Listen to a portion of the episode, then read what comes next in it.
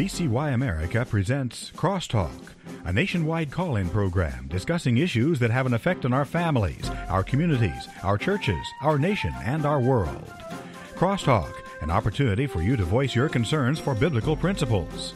And now, live by satellite and around the world on the internet at vcyamerica.org. Here is today's Crosstalk.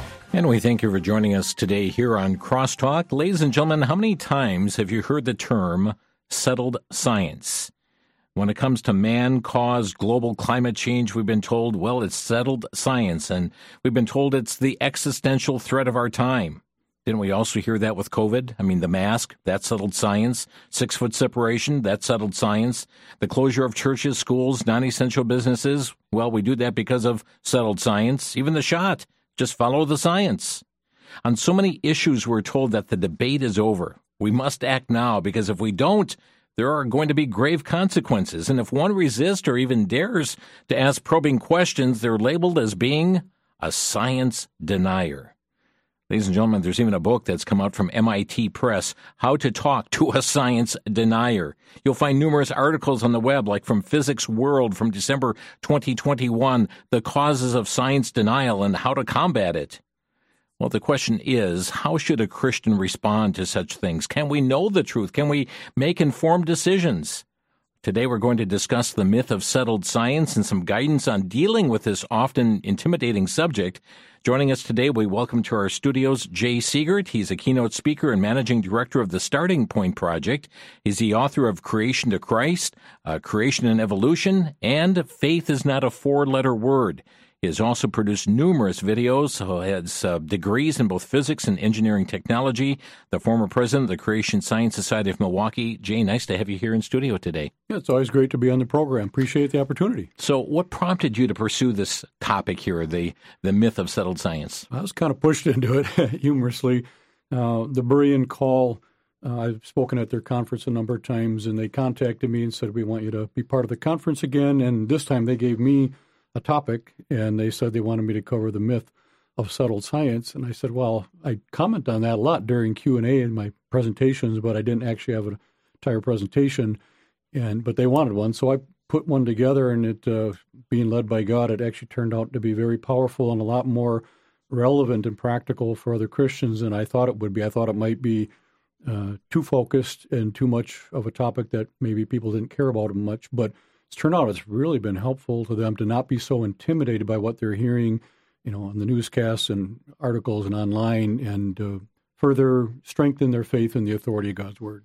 One thing I appreciate about you and your ministry, Jay, is that you attest to the to the authority of God's word. I mean, that is your, your bottom line. So I'd like to begin with God's word in this. And there's a verse, a couple pair of verses that really speak to the heart of this issue from 1 Timothy 6, 20 and 21, where Paul is writing to Tim- Timothy and says, O Timothy, keep that which is committed to thy trust, avoiding profane and vain babblings and oppositions of science, falsely so called, which some have erred concerning the faith. Grace be with thee. Amen. Comment on these verses. Sure. Um, there's a lot of truth there, and we just have to be careful. We don't want to take it too too far when it says science falsely so called. It's not necessarily talking about atomic physics and things like that we think of today. It's it generally has to do with the knowledge, and science is certainly all about knowledge. So it's calling you know, knowledge falsely so called, and it can be certainly applied to what we're seeing today, where they call something science and settled science where it isn't necessarily so. So the word science in the Bible certainly means knowledge. It doesn't mean wisdom. The Bible says that the fear of God is the, the beginning of wisdom. Many of these scientists that we hear these statements from, they don't fear God. A lot of them don't even believe in God, yet we tend to go to them to hear whatever they have to say. We take that as gospel truth. Mm-hmm. Then we use that in turn to go look at Scripture and figure out what does it actually mean?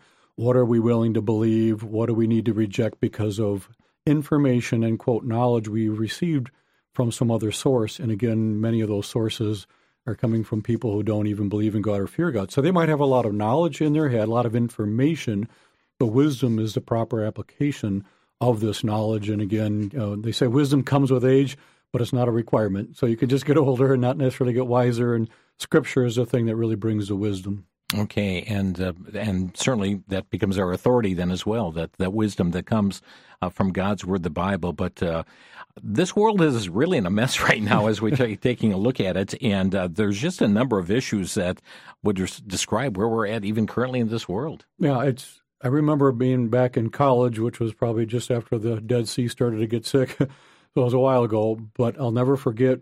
I was, you know, studying physics, and I had physics and math classes left, but I had to take one other class just to get more credits since it was a sociology class. And uh, I remember being in the sociology professor's office to talk about something. And I, will never forget, this would have been probably about 1986, maybe 85, 86. And he said to me that we were talking about the morality around us. And he said, Well, things have pretty much peaked. They're not going to get any worse. And he, he really believed himself when he was saying that. I thought, I cannot believe he thinks this is as bad as it's going to get. It's not going to go any further. They won't push the envelope. Well, I kind of wish things were as quote nice as they were. Not that they were great, but certainly better, more morally speaking, back then than they are now. It continues to get worse and worse. I tell my audiences that we've all seen that, generally speaking, uh, with moral levels, it's been slowly going downhill over time. But a few years ago, the wheels have fallen off. It's turned upside down. You know, now with all these issues with transgenderism and gay marriage and uh, wokeism and cancel culture and climate change and COVID and uh, critical race theory and on and on and on. I say that it's not that any one of these issues is too difficult, it's that they're overwhelming the system. There's too many of them. It's like the guy on the stage keeping the plate spinning. We are, as Christians, are kind of doing that, running around dealing with all these issues.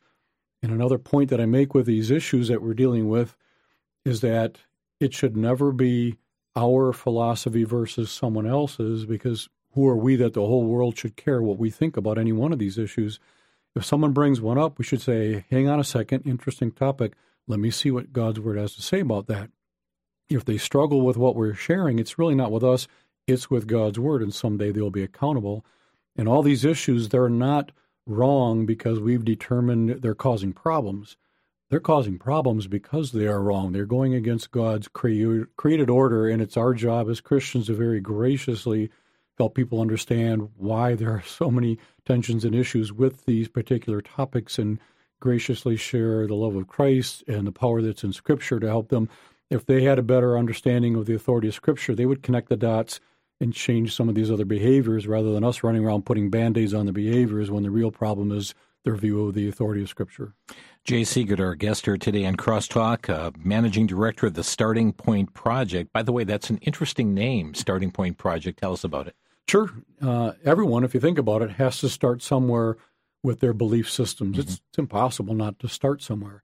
Christians start with the belief that God exists and the Bible is a Word of God. And then we use that starting point to define everything else, what science and logic actually are. History, ethics, morality, philosophy, all those things get defined by the starting point that we've chosen. You could talk to a skeptic and say, "Hey, what what's your starting point?" They probably don't even realize they have one, but if they think it through, they'll come up with something and then you can just ask, "Oh, what made you choose that as a starting point?" And why are you confident that that will help you accurately, properly understand everything in the world around you? And so you can get into these nice discussions because if someone is using the wrong starting point to interpret everything else, they're going to come to the wrong conclusions. So we should really be focusing more on our starting point rather than running around talking about all these uh, other issues, which aren't, they're just symptoms. They're not really the ultimate problem. So everyone starts somewhere. And if you've chosen the wrong starting point, you're going to mm-hmm. end up in the wrong place. Okay. Well, folks, you can find out more at thestartingpointproject.com. Yes. Thestartingpointproject.com. We'll tell you more about that later as well. Uh, Jay, you brought with you some interesting quotes here today.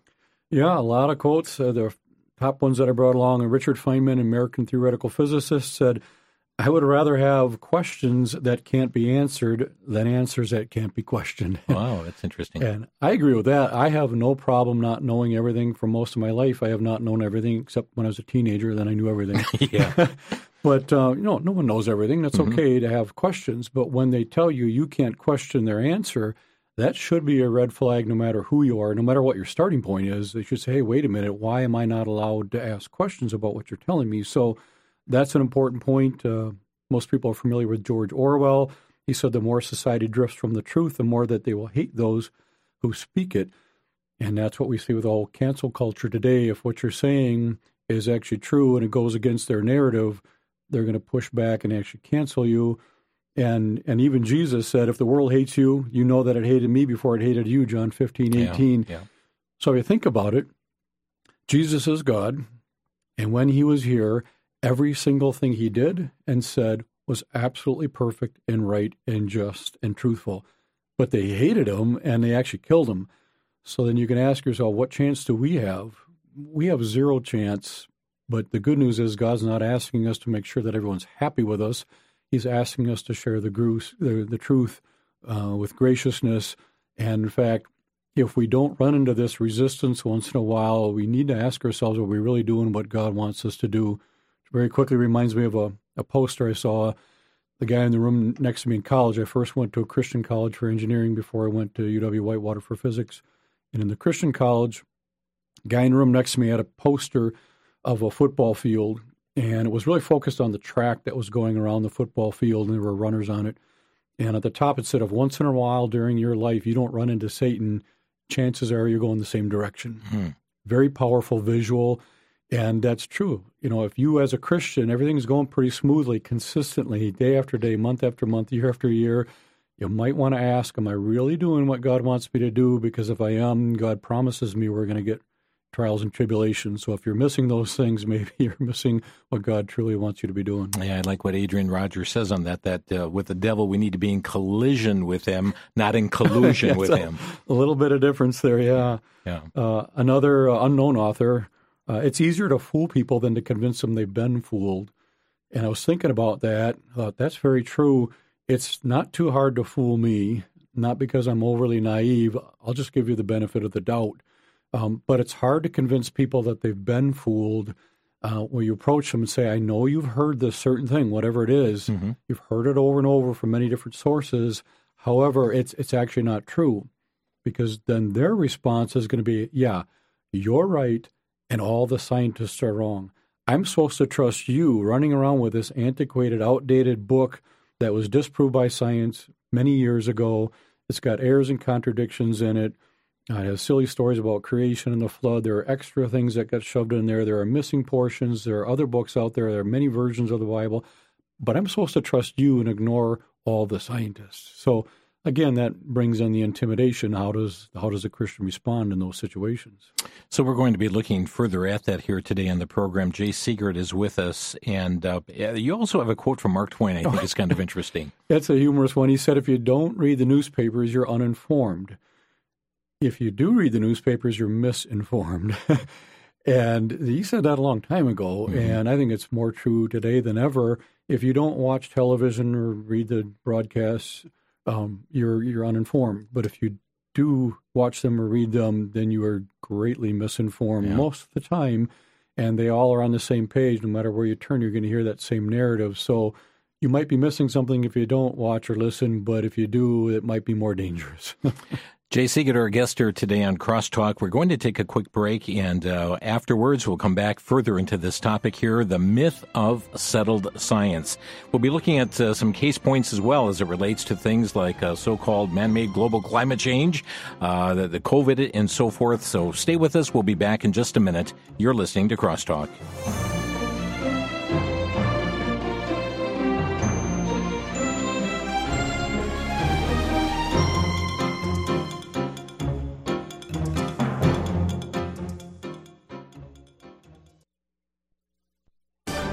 Back to Genesis with Dr. John Morris, scientist and creation researcher with the Institute for Creation Research. Dr. Morris, is there ever interbreeding between species? Indeed, there is, Chris. To illustrate this, let's talk about dogs. We know that in domestic dogs there are many different breeds, and some of them are very different, from Great Danes to Chihuahuas, but all of them are interfertile. They're all part of the same species. The Bible tells us that God created the various kinds, and the dog kind, no doubt, included the domestic dogs. But it evidently also included the wolf and the fox and the coyote, because all of them can interbreed. Now I find that even jackals have been interbred with domestic dogs. Jackals have a very acute sense of smell, and so breeding them with huskies produced a new dog, which are good sniffer dogs for use at airports. Once again, Chris, we see that the biblical creation story is the one that makes sense, and that's the back to Genesis truth. This is Chris O'Brien. Thanks for tuning in.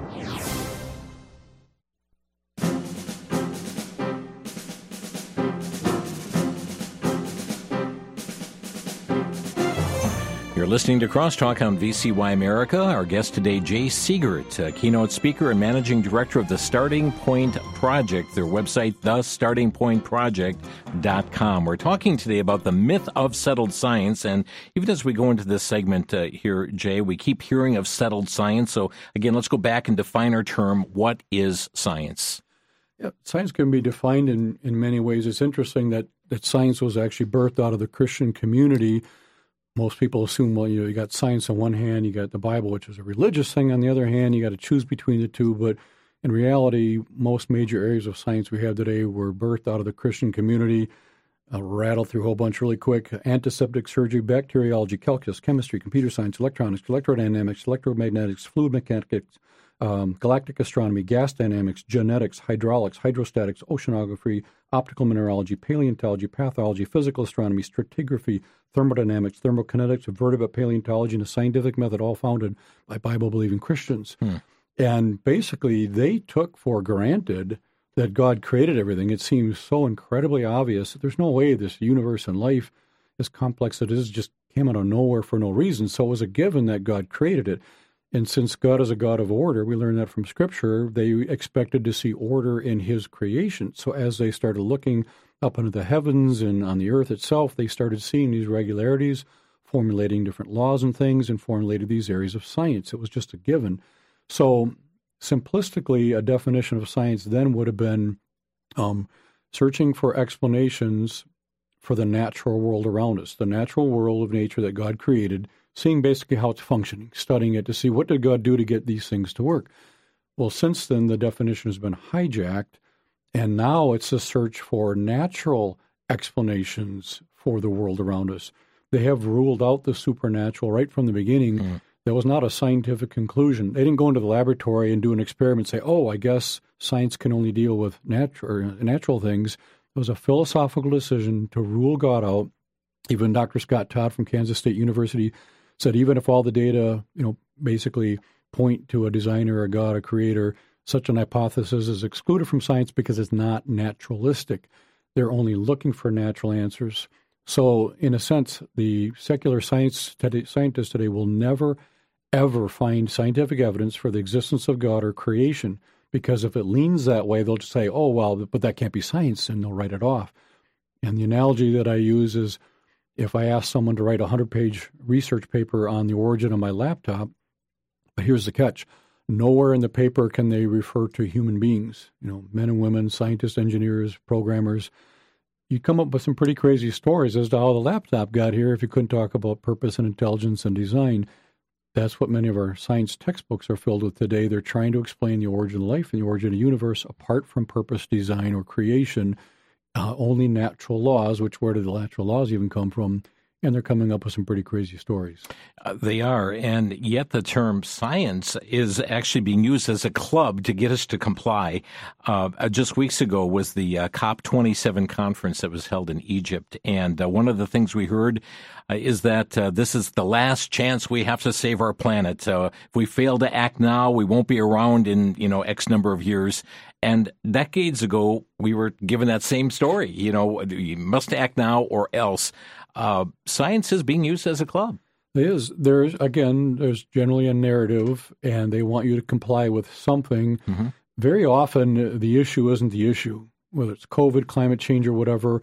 Some people in those movements are very sincere. They might be misled, but they're very, very sincere, and they really want to accomplish something that they believe is good. Others want to accomplish something and they see this as an opportunity. Hey, we could use COVID, we could use climate change, we could. So they don't care so much about the issue.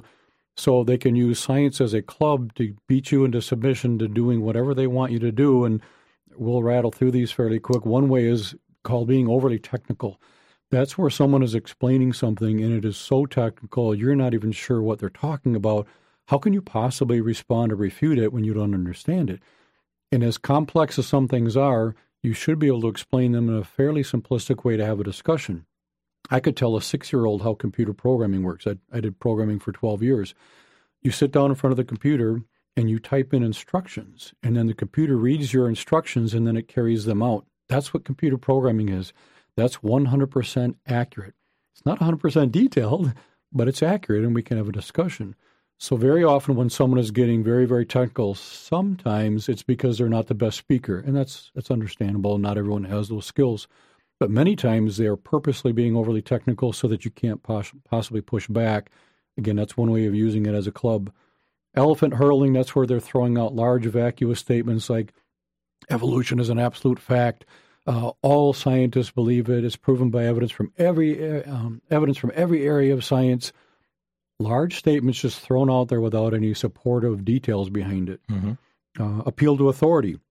Well, this particular thing we're telling you must be true because uh, this is coming from the world's leading authorities in this area. Well, they actually might be the world's leading authorities in those areas, but that doesn't mean that what they say is true. It has to have evidence to back it up. So that's just appeal to authority. Shaming, we've all dealt with that. If you don't believe what we're telling you and you don't do what we're telling you to do, you obviously are a science denier mm-hmm. and you don't care that other people are actually dying because of your selfishness and your ignorance about science. So they're shaming a lot of the public into doing whatever. And we see a lot of actions happening still today, not out of knowledge, but out of shaming. They want to virtue signal. I, I care. I'll do whatever you tell me to do. Uh, we have eliminate discussion. That's cancel culture. Just shut everything down. Uh, consensus science. Um, even secular scientists actually hate the concept that we call consensus science. That's where they say this particular thing is true because the majority of scientists believe it. Well, the secular scientists will tell you that's not how science works. We don't get together and vote on whether or not something is true. It takes evidence, and very often it only takes one piece of evidence or one person to overturn something we believed for years and years. So we don't vote on truth in science. Uh, then we have academic censorship. Uh, this is where they say, well, we won't publish your research because you're not real scientists. Oh, why are we not real scientists? Because you don't publish in our journal. Why can't we publish in your journal? Because you're not real scientists. Why are we not real scientists? Because you don't publish in our journal. Very circular. Yeah, and there are actual examples of that. Um, then there's academic censorship, or we just did that. Then there's the uh, doggy head tilt. That's where someone says something that makes you kind of tilt your head, like, what? And an example would be um, they'll say that creation theory is not science because it's not testable. Then they'll turn around and say, we have tested creation theory and proven it to be false. Mm wait a minute, if it's not testable, you didn't test it. But if you did test it, that means it is testable and it counts as science. So they'll say things like that that really are self defeating. Last one is misleading headlines. This is huge. Uh, let's make up a headline. Let's say recent discovery proves Darwinian ape to man evolution. Okay, provocative, sensational headline there. The vast, vast, vast majority of people will never read the article they're too busy. They see the headline and they will think to themselves, when are those silly Christians going to give up their beliefs in the Bible? Here's more proof of evolution. Mm-hmm. Like, no, you didn't see any proof. You read a headline and that was it. Some people will actually start reading the article, but it starts out by saying in 1831, so and so, and they're like, oh, I don't have time for this. I, I just want to know what they discovered a few days ago. So they don't read. Some people read all the way through, but they're thinking about stuff they have to do and eating and whatever. They're, just, they're not really paying attention a very, very, very small percentage read all the way through. They get to the end and they say, wait a minute, there's nothing in the article that backs up the headline. Nothing. In fact, it even concludes by saying many scientists remain skeptical. Yeah. But it doesn't matter. The headline went out, and the power right. was out to 99.9% of the people. Some scientists think it could have. well, you go through those articles. That's mm-hmm. another exercise. You, mm-hmm. you look for fuzzy words, take yeah. a highlighter, highlight anything that's might have, could could be, could have been, we mm-hmm. believe, perhaps, possibly. You highlight all that. There's not a whole lot of anything left. Right. right. maybe the only fact they have is yes, apparently they found a rock. But that's the only fact. Everything else is really reading into it. Our topic today uh, deals with the the question, the myth of settled science. Is science ever actually settled? I mean, is there a time when science has been wrong? Well, I, I when I'm sharing with my audiences, I say let's let's talk a minute when uh, various times when science has been wrong. And then the next thing I say is actually science has never, ever, ever been wrong because science doesn't say anything. It says nothing. It's just a body of data. it has to be interpreted to give it any meaning. And the way you interpret something is by using your starting point, what you already believe, your existing beliefs. You look at some new data and then you draw some conclusion from that. Mm-hmm. So there are many times when scientists' conclusions have been wrong. There's nothing wrong with the science, it's just data, but their conclusions about it have been wrong. Uh, one example is we used to do bloodletting. I'm sure some people listening will remember that concept. They thought when someone got sick, it was because they had bad blood. So they drained some blood out of them. That's largely how George Washington died. He got pneumonia, went to the doctor, drained some blood. He got sicker. So they drained some more blood. He got sicker. It's like, this guy's really sick. They ended up draining almost a gallon of blood out of him and he died. Today we know Leviticus 17:11, I think it is, the life of the flesh is in the blood. Um, you don't do that, but that's what they did. And his time, they were terribly wrong. They had to change. And quick side note: if you ever see a barber pole with red stripes, they used to give people a cylinder to grasp, kind of like that pole, and then they would cut their arm, drain the blood, wrap a towel around their arm to help stop the bleeding, absorb some blood. Sometimes they would take the used towels and hang them on these cylinders outside. The wind would catch it and wrap around the pole. Hmm. That's why today barber poles have red stripes. Yeah, nothing to with cutting hair there. No, right, yes. cutting other parts. Um, the myth of settled science. Um, we're going to look at some examples of this here today. And uh, uh, we've heard it over and over and over again uh, since the release of COVID, COVID 19, and uh, follow the science. We follow the science, therefore, you must do X, Y, Z. Could you comment on, as it relates to COVID 19 and this matter of settled science? Sure. You know, caveat I'll throw out to begin with we will be talking about COVID. Uh, I'm not a doctor. I don't have a white lab coat or a stethoscope. I probably can't spell stethoscope. um, and I'm not going to be commenting on vaccines, whether they're good or bad, whether someone should be vaccinated or should not. I actually have very, very strong opinions about all those things, but I tell people I ain't smart enough and I'm not important enough for everyone to have to know what I think. They want to contact me individually. I'll, I can talk to them about it, but I don't feel led by God to travel around to make sure everyone knows what I think they should be doing. Uh, again, I have strong opinions, but uh, what I will share should be of concern to anyone, no matter whether they've had 50,000 vaccines already or they will never ever get one or anywhere in the middle. The, these are red flags that should alarm anyone who's interested in truth and things that are being done in the name of science that should never occur. Okay, so um, we have been told many, many things as it pertains to COVID, but um, not necessarily settled science. Right. Uh, when they say science is settled, most things in science aren't settled. You know, if, if you want to know if lead or cotton is more dense, mm-hmm. can, that can be settled because you can have thousands of scientists doing the same experiment over and over, getting the exact same results. Lead is more dense. We, do, we don't really question that. But aspirin is good, aspirin is bad, eggs are good, eggs are bad, chocolate is good, chocolate is good. mm-hmm. I tell people not to fight me on the chocolate one.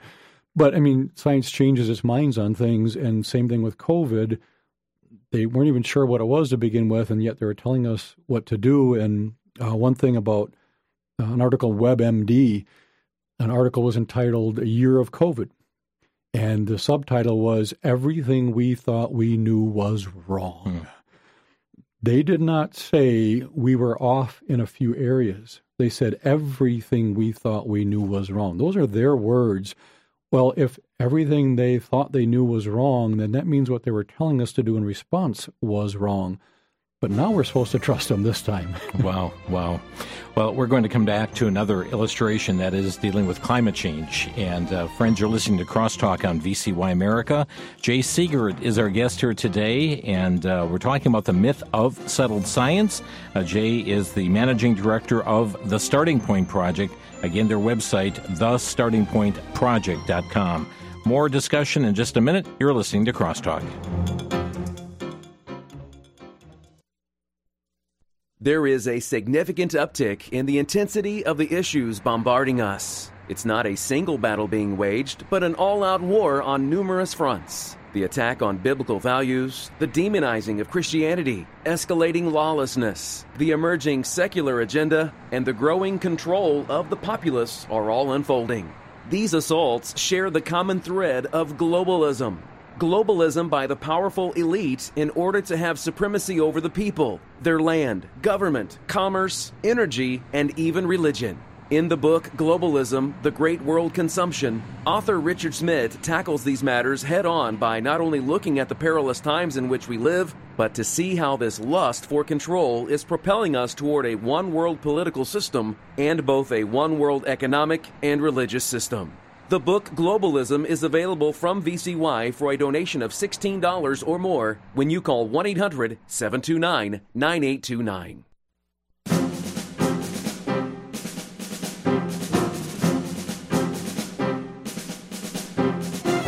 This is Crosstalk on VCY America. Our topic today is the myth of settled science. Jay Seegert is our guest, managing director of the Starting Point Project and uh, author of several books, as we mentioned, Creation to Christ, uh, Creation and Evolution, Faith is Not a Four Letter Word, um, numerous uh, DVDs he's got available through his website as well, which is thestartingpointproject.com.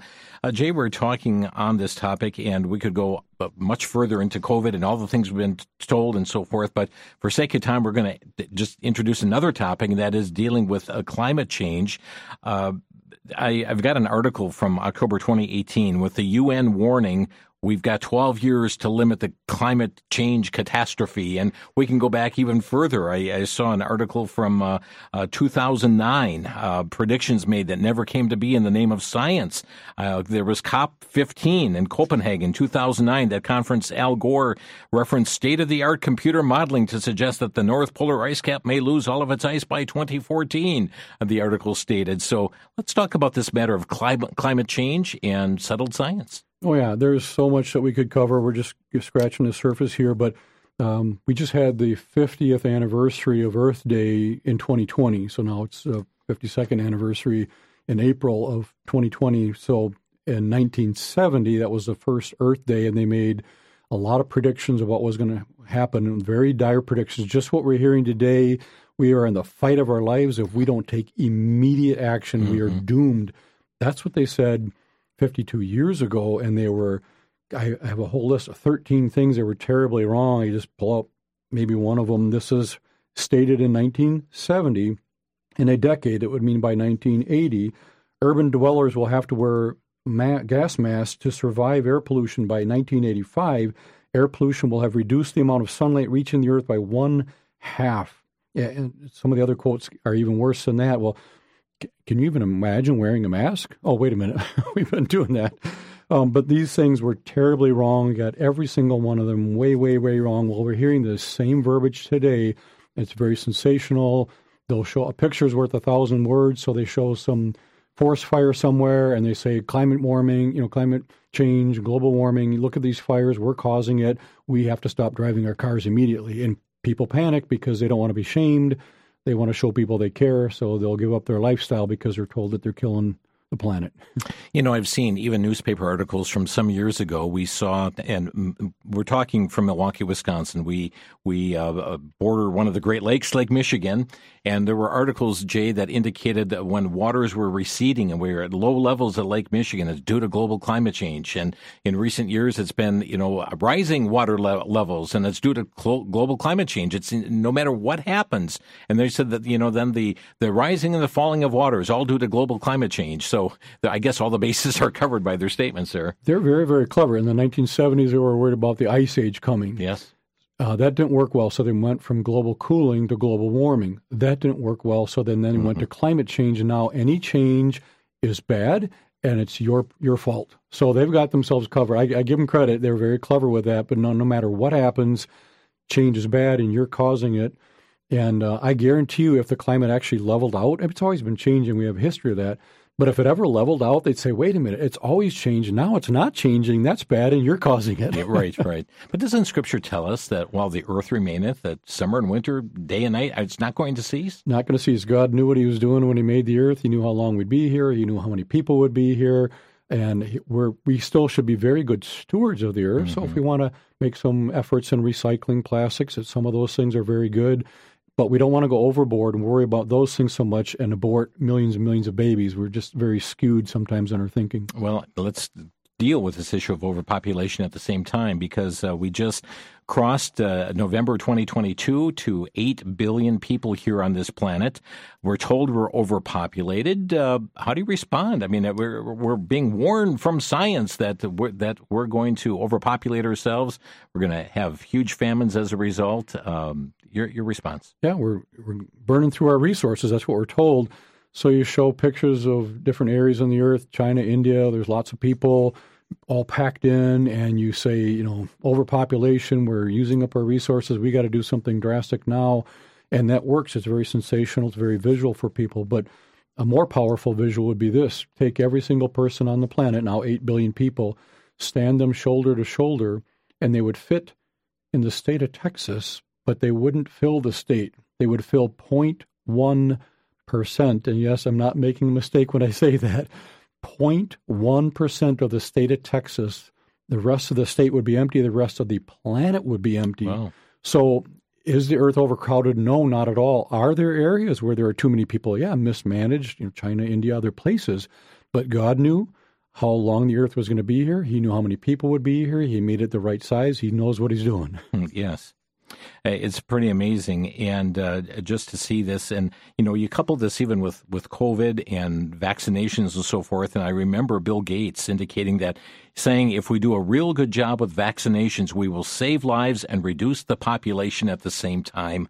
Sounds like quite a paradox. Well, there are many people in high levels of government who are very serious about reducing the population. Even Jacques Cousteau a few years ago said in order to stabilize world population, we must eliminate 350,000 people per day. It's like, wait a minute, eliminate? You're not talking about slowing down the growth rate. He's talking about eliminating existing people. And again, they're not even hiding their words anymore. They're they're very serious about it. Yeah, and I, I saw the rest of that Cousteau comment too, and he says a terrible thing to say, but it's even more terrible not to say it. Yes, yeah, and but that's the mindset. And again, if you have a different starting point, the starting point that many of these people have, a lot of what they're doing makes sense, even with the transhumanism and all these things that are fascinating on one hand, but kind of creepy on the other hand. It makes sense when you have their starting point. So we shouldn't be just overly critical about where they're headed. We should go and be talking about their starting points. If you have the right starting point, then you're not worried about overpopulation but if you have their starting point, which is erroneous, you're going to be worried about getting the population down, and you might have some very nefarious ideas of how that could come about. Aren't we seeing this whole thing work itself through again on the whole gender debate? I mean, if if you just take these these blockers, or you take these enhancers, or you do this surgery, that you'll be able to change your gender. It, it is. It's it's something that I almost feel like giving up everything I'm doing and just focusing on that area because it's just very alarming and it's gotten in obviously in our school systems and you know if you think about it, you go into a grade school and you tell second graders, you know that some boys like girls, but some boys like boys. Well, most boys in second grade think girls are gross and icky and all that, so they're starting to think like, well, maybe I'm one of those boys who likes boys because I like Billy and Jimmy, you know, more than whomever and um, it just it messes with them, and that really that personally you know upsets me that they're doing this and mm-hmm. using our tax dollars to do it. But it's all premised on on a different starting point, and it will lead to affecting their population as well, and there's a lot that you know different paths we could go down in that whole topic. Yeah, and and Jay, again here for sake of time, we could give many illustrations of many things going on. But the bottom line, where do we go from here? How does a Christian respond in such times? Sure. What we need to do is always turn the conversation back to Scripture. Again, if someone brings up transgenderism, COVID, climate change, you know, whatever it is, we should first of all listen to them to hear what it is that they're saying. What is it that they believe? Ask follow up questions to get clarification on what they mean by what they're saying and find out how did they come to that conclusion and why are they confident that those are accurate conclusions. Once we've established that, we're in a better position to be able to address them rather than seeing them as a quote generic enemy, just waiting for them to finish so we can tell them why they're wrong, why we're right, and it's not effective. But if we really listen, to hear where they're coming from. Then we can share in turn, like, hey, thanks for sharing that. I'm dealing with the same issues you are too, with the border crisis and with inflation and with COVID and climate, all these things. But here's actually why I have peace through all this, and we can get into sharing what Scripture has laid out for God's plan. Um, and it's just natural, and that the power is in God's word, not in our clever arguments. Jay Seegert is our guest here today. And friends, we're opening our phone lines. If you'd like to ask a question of our guest today as it pertains to this topic, the myth of settled science, uh, perhaps a brief comment on what you've heard today on the broadcast, or number 800 733 9829. That's 1 800 733 9829 nine. Your question today, a brief comment on our discussion today, the myth of settled science. No doubt, friends, you have been barraged with what you have been told is settled science on so many different issues. Uh, again, our number 800 733 9829. Uh, Jay, you've got uh, a lot of helpful information on a variety of topics uh, through your website, uh, DVDs. Uh, you also have a newsletter people can sign up for, so give us more information. Sure, a lot of resources. Again, at the startingpointproject.com, there's free email newsletter. You can sign up right on the homepage of our website. It comes out once a month. Uh, in there, one of the things that includes, in addition to my speaking schedule, is an article that I always write called The Question of the Month to get people to think a little bit deeper about their faith um, and help better position them to defend the Christian worldview. And then we've got 22 different videos that are on 11 physical DVDs. They're also streamable, so people can. I know DVDs are becoming old school, um, so everything's available streaming. I'm working on 22 more videos. I've got three books. I'm working on. We'll be working on six more books. Hmm and then an entire apologetics training video series with a videographer out on the East Coast.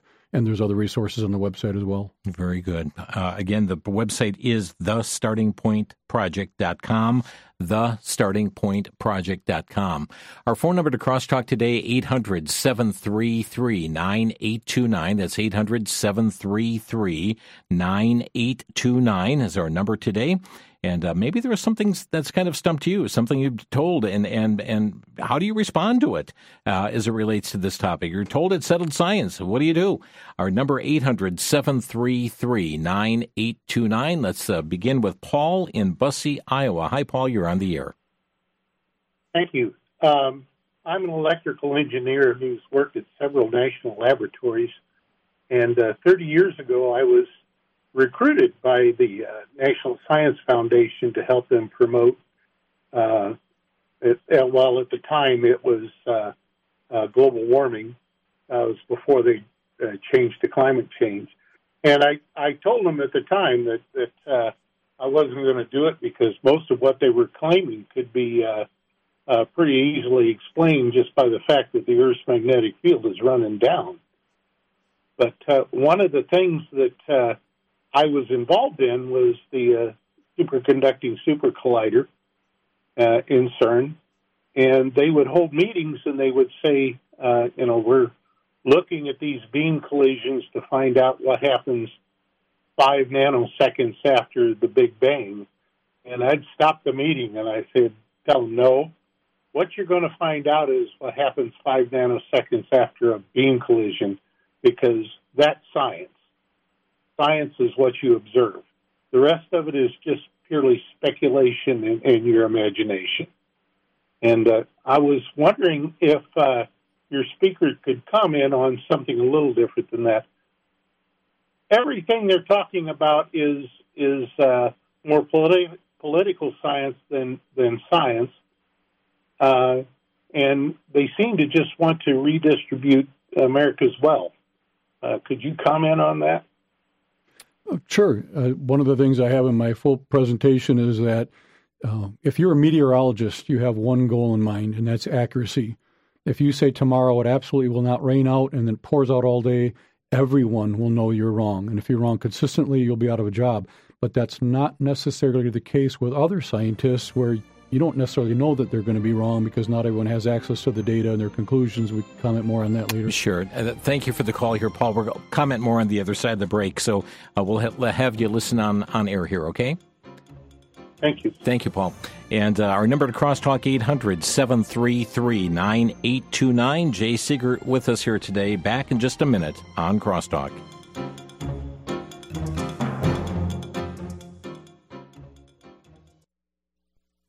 For the Worldview Report, I'm Brannon Howse. Our website is worldviewreport.com. Jesus in Luke 21 said, Look up, your redemption draweth nigh when you see these things happening. In other words, he said, Hey, you want to know what my second coming will look like? What'll be going on before I arrive? Well, here's some of them, he says. Well, are we seeing some of these things happen? Wars, rumors of wars, plagues, pestilence? Yep. The Pentagon gives Ukraine the green light for drone strikes inside Russia. That's a headline today. And will be even providing some of the weaponry. You think they're pushing us toward World War III? The increasing of war? Now we have a pandemic simulation once again reported by the same players that were involved in the pandemic simulations in 2019 before the coronavirus in 2020. Now they're preparing for one that will kill upwards of a billion people, including children. They ran this in October of 2022. They're saying it's coming in 2025. I could go on and on. Plagues, pandemics, and other things the Bible predicted. Look up.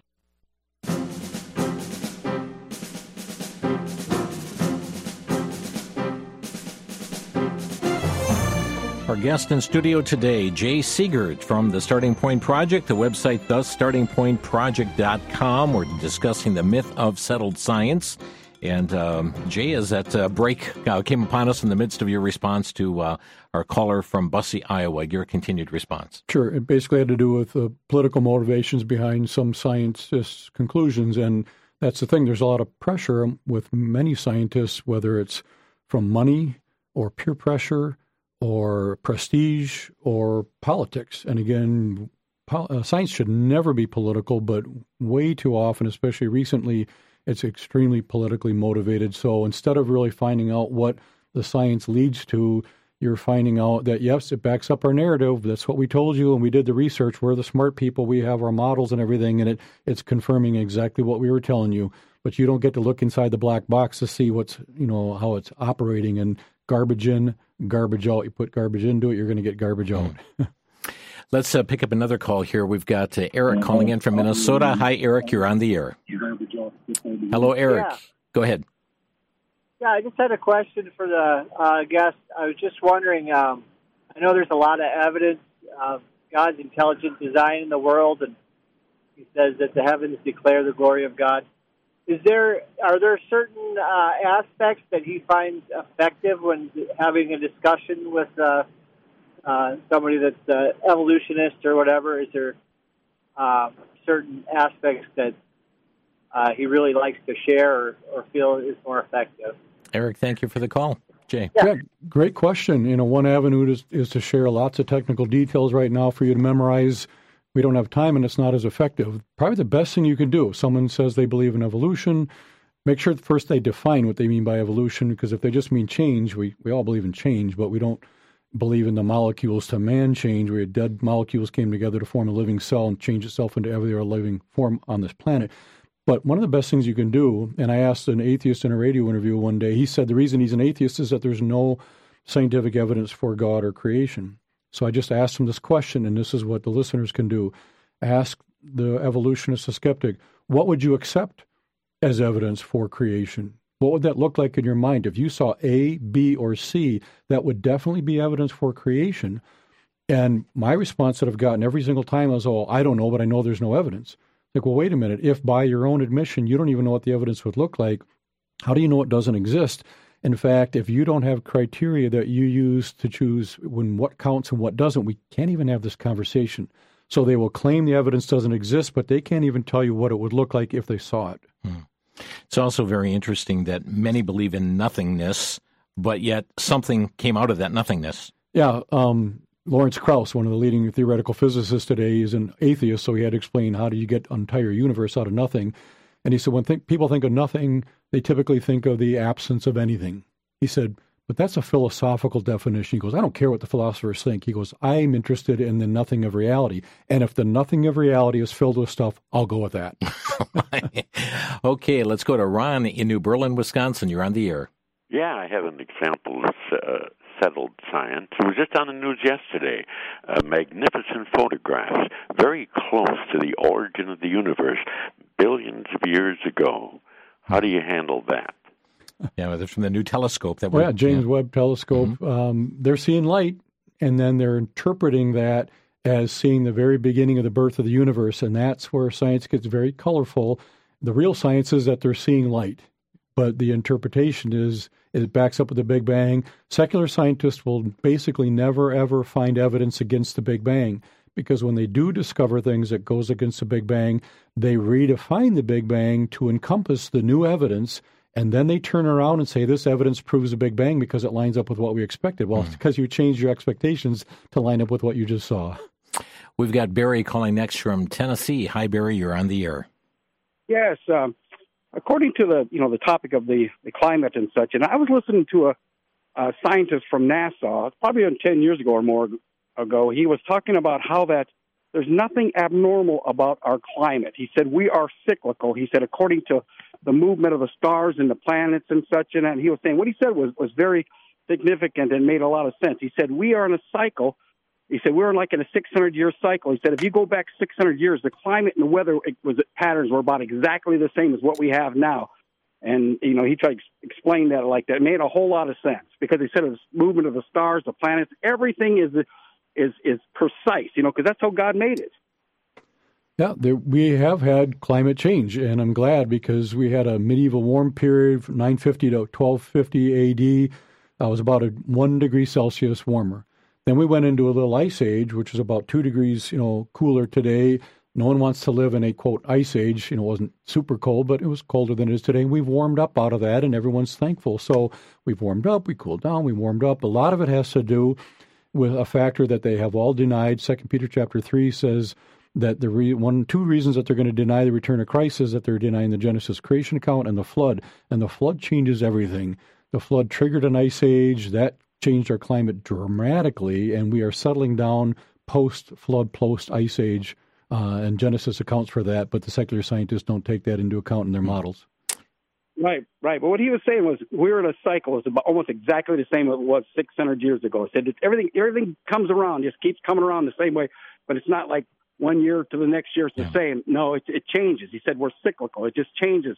Thank you, not, Barry. Not Thank you for the call. Uh, and matter of fact, oftentimes we'll see, oh, a record setter, you know, a, warmth temperature. Haven't had this since 18, you know, 95 yeah. or something of that nature. So, uh, which tells me, yeah, it was warmer then. Yeah. And we, with television and the internet, we're seeing this more often. You know, years ago, you didn't hear, you know, a hurricane came, you'd find out about a few mm-hmm. days later. Now you're seeing it live. It's in the news all the time, forest fires and all that. So they're making it sound like the end of the world is here because they're putting it in front of your right. face all the time. And our final call, Brad in West Dallas, you're on the air. Hey, Brother Jim. Uh, yeah, I've been hearing this uh, since the 70s when all this started. We're all going to die. Uh, we're not going to be able to see the sun or the moon the cities will be underwater, all that stuff that we heard, and everything is always our fault. You know, it's nothing ever happens naturally. You know, all this volcanic action that's constantly going on, um, that doesn't count. But we have to sacrifice our money, our food, our cars, our freedom in order to make things better. Yeah. One one example is where with CO two.